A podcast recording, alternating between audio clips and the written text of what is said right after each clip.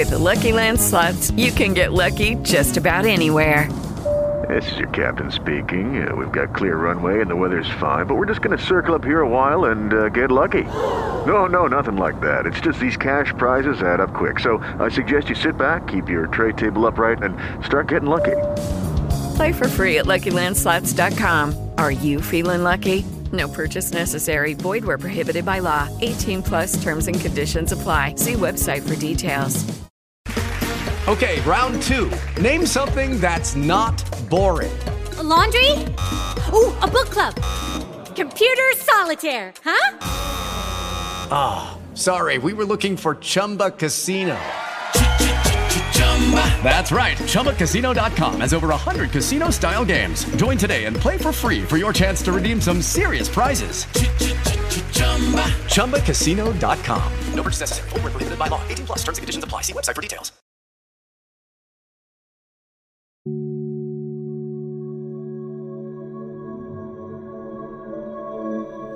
Il 27 aprile 2022 alle 9.52 partiva la missione spaziale Crew 4 dell'Agenzia Spaziale Europea. Prima della partenza venne pubblicata dalle principali testate giornalistiche una foto di Samantha Cristoforetti mentre saluta i propri figli e il marito dando il via a una serie di commenti sessisti e stereotipati, fomentati purtroppo anche dalla stampa stessa. Ciò che si recrimina all'astronauta è il fatto che sia una madre e in quanto tale non può lasciare soli i propri figli per mesi. Parliamo della prima donna ad aver lavorato nell'ESA e ad aver raggiunto il record per la più lunga e ininterrotta permanenza nello spazio. Eppure sul suo percorso si sottolinea solo ed erroneamente l'abbandono della propria famiglia.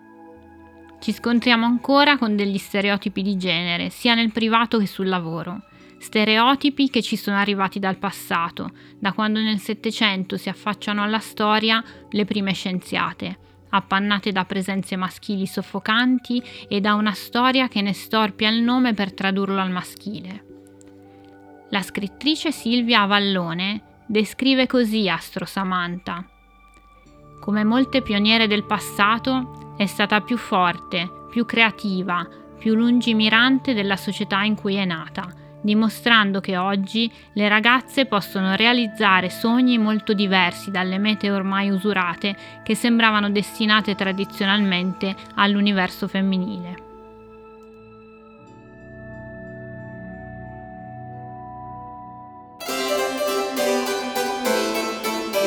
Paradigma 700 il podcast sul secolo più rock della storia.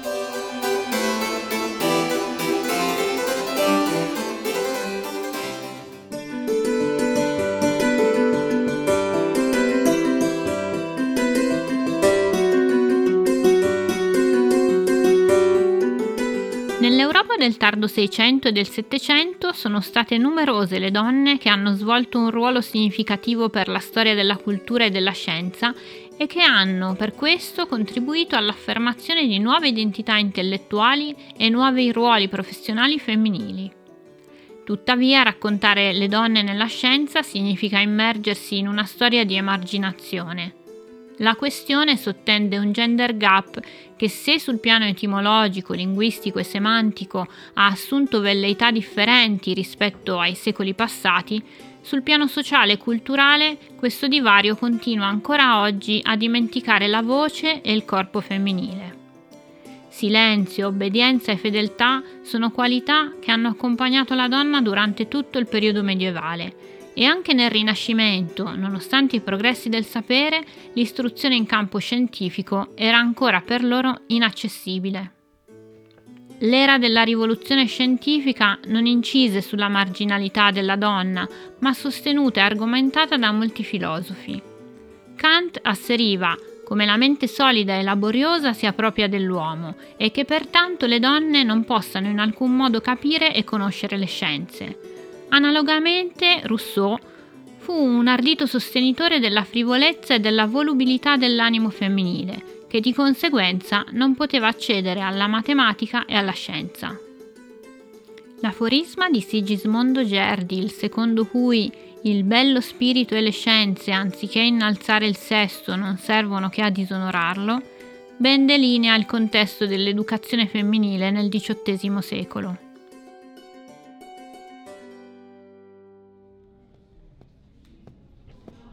All'epoca il mondo universitario, frequentato unicamente da uomini, non vedeva con favore l'inserimento dell'altra metà del cielo nel mondo accademico. Certo però non sono mancate le eccezioni e sono quelle che oggi vogliamo raccontare. I primi nomi di donne nella scienza sfuggiti all'obliterazione compaiono infatti proprio nel Settecento.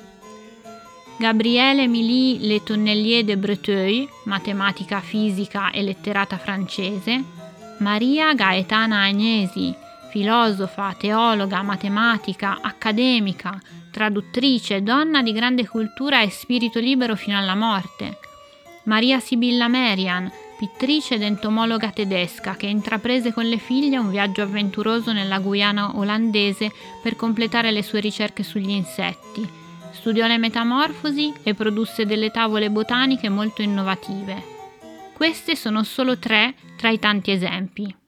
Negli stessi anni è da ricordare l'italiana Laura Bassi, ricercatrice e docente. Nel 1749 Bassi fondò presso la sua abitazione a Bologna una scuola di fisica sperimentale. Il centro di ricerca divenne famoso in molti paesi d'Europa, tanto che nel 1776 il Senato le conferì la cattedra di fisica sperimentale presso l'Istituto delle Scienze. Tuttavia questi appena citati rimangono dei casi eccezionali. Per tutto il Settecento e parte dell'Ottocento era radicata la convinzione secondo la quale l'estromissione delle donne dallo studio delle materie scientifiche fosse indispensabile al fine di salvaguardare la salute e l'integrità fisica delle donne stesse. Le ragioni di questa situazione erano numerose e di natura sia sociale che pedagogica la convinzione che l'educazione fosse un'arte tipicamente femminile, la speranza di riuscire a conciliare la vita professionale a quella familiare, il pregiudizio che la ricerca avanzata fosse un mestiere per uomini e che la didattica fosse invece una semplice estensione dell'opera genitoriale e dell'innato istinto materno. Un quadro di stereotipi e di convincimenti impliciti che faceva sì che fosse normale non accettare le donne nelle scuole è stata l'apertura delle università alle donne, avvenuta comunque nell'Ottocento in Svizzera e poi in seguito in tutta Europa, a segnare una svolta, indicando il momento in cui il contributo femminile alla ricerca scientifica ha potuto estendersi in tutte le direzioni. Prima di allora solo le università italiane avevano insignito di un titolo accademico, ma in via eccezionale, ad alcune donne ritenute speciali, come la nobildonna veneziana Elena Cornaro Piscopia, che fu la prima al mondo ad ottenere una laurea, attribuitale dall'Università di Padova in filosofia nel 1678. Sono soprattutto le vicende delle scienziate vissute fino a prima dell'Ottocento, quando le donne era negata un'istruzione adeguata, quelle che rivelano alcune costanti rispetto al ruolo che la società ha avuto nei loro confronti. Nelle biografie delle donne che si sono affermate si nota la presenza di una figura maschile molto importante, un marito, un tutore, un padre o un fratello, accanto ad una fanciulla particolarmente dotata. Nel Settecento le coppie più famose sono quelle formate dall'astronoma Caroline Herkel e dal fratello William, e quella dei coniugi Lavoisier, fondatori della chimica moderna. Le donne che si realizzavano in campo scientifico destavano un'attenzione quasi morbosa. La già citata Maria Gaetana Agnesi fu una bambina prodigio e dall'età di nove anni veniva esibita dal padre nel suo salotto milanese alla presenza di intellettuali locali o provenienti da altri paesi europei, per confrontarsi con loro su temi filosofici e scientifici. Dopo la morte del padre rifiutò una cattedra in università si ritirò dalla vita pubblica e si dedicò esclusivamente alla cura dei poveri e dei malati. È da notare anche come la caduta a picco della memoria storica riguardo alle donne di scienza e al loro operato non è dovuta solo al metodo degli storici, ma è un fenomeno favorito dal fatto che quasi sempre, per essere prese in considerazione, dovevano pubblicare col nome dei mariti o con uno pseudonimo maschile, e perciò spesso le loro opere venivano attribuite ai maestri. Le donne e la scienza hanno proceduto nel passato su cammini distanti, di cui per lungo tempo la storia ha ritardato l'incontro. Due dati sono sufficienti a dar conto di questa difficoltà. Le scienziate insignite del premio Nobel fino al 2022 sono solo 25 e il numero di donne cui vengono affidati ruoli di rilievo nella ricerca e nelle istituzioni è ancora molto esiguo, nonostante la popolazione femminile con titolo di studio superiore in campo scientifico abbia toccato nel nostro secolo percentuali via via sempre più alte. In termini puramente numerici, nelle pubblicazioni scientifiche e nei brevetti le firme delle ricercatrici sono meno di quelle dei ricercatori. Il motivo non pare riguardare un contesto sociale che le porta a produrre meno. Piuttosto, anche se sono state coinvolte e a parità di impegno, vengono citate meno spesso. I dati degli ultimi rapporti nazionali e internazionali sulla presenza delle donne nella scienza dimostrano che c'è una grande disparità di carriera tra le ricercatrici e i loro colleghi. Le donne di scienza occupano solo l'11% degli alti incarichi accademici. Nei settori dell'innovazione tecnologica le donne sono la metà degli uomini. È lecito chiedersi i motivi di queste disparità, che non dipendono dal fatto che le donne siano meno dotate dei colleghi, perché il talento può emergere solo a parità di condizioni. Una situazione che nel passato non si è verificata e che stenta a realizzarsi anche oggi. In primo luogo, credo che nell'ambito della comunicazione insegnanti, genitori e media abbiano per primi la responsabilità di non perpetuare le discriminazioni e gli stereotipi che ancora esistono e che sono dannosi sia per la scienza che per la dignità umana. Le studiose femministe hanno avuto un ruolo molto importante perché a partire dalla metà degli anni Ottanta hanno ricostruito storicamente la presenza delle donne nella scienza, hanno svelato le metafore usate nel linguaggio scientifico, smascherando gli stereotipi secolari sul rapporto donne e scienza e hanno fornito una puntuale e approfondita analisi critica del formarsi della scienza e delle sue categorie.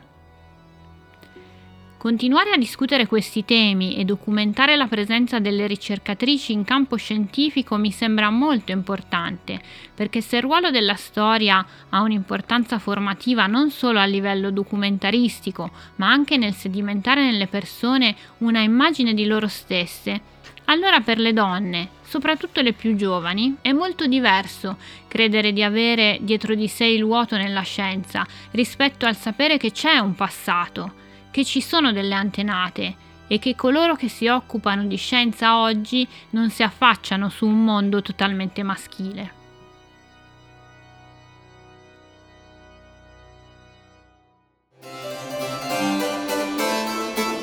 Paradigma 700 è un podcast prodotto da Leccio 51. Voce, redazione, editing e sound design Tiziana Enrico. Paradigma 700 è ascoltabile su Spreaker, Spotify e tutte le principali piattaforme di podcast. Per approfondire gli argomenti della puntata puoi seguire la pagina Instagram Paradigma 700 Podcast oppure scrivere a info-leccio51.com.